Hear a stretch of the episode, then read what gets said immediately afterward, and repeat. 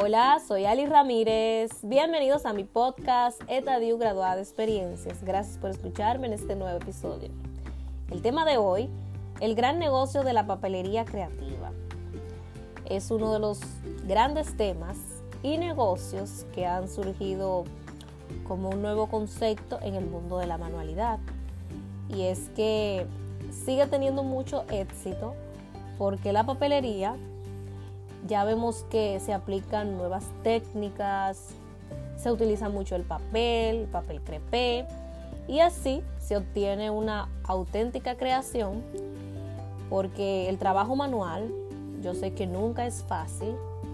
La realización de diversos productos requiere de algunas habilidades. Sin embargo, eh, hay que tener mucha disciplina porque tiene sus ventajas.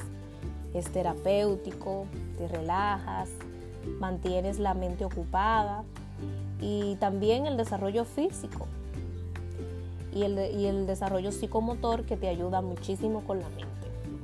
Una de las tendencias de, de este tiempo es el tema de hacerlo tú mismo o el do it yourself que fomenta lo que es retarse uno mismo, demostrar de qué uno es capaz para lograrlo.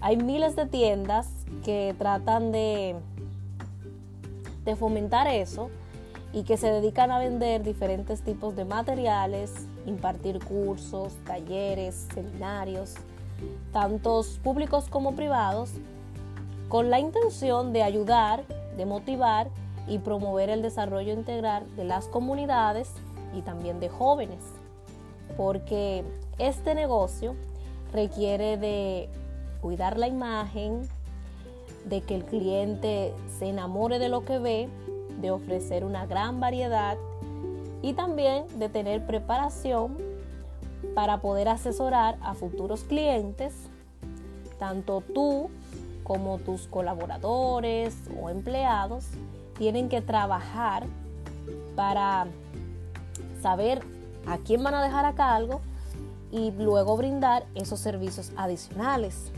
Siempre teniendo en cuenta que a la hora de abastecer o comprar los materiales tienen que ser los adecuados, surtir tus creaciones, eh, o sea, mostrar tus creaciones, pero también surtirte de, esos materiales que te van a ayudar para que tu almacén, el lugar donde tú lo guardas o, tu habitación, esos productos puedas evitar retrasos, eh, tener buen marketing, para así lograr que tus ventas suban a un nivel mucho mejor.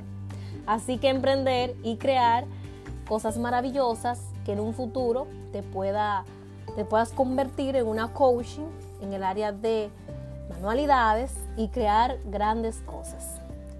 Así que emprender nunca es fácil, pero tampoco te puedes detener para que creas cosas maravillosas y lindas.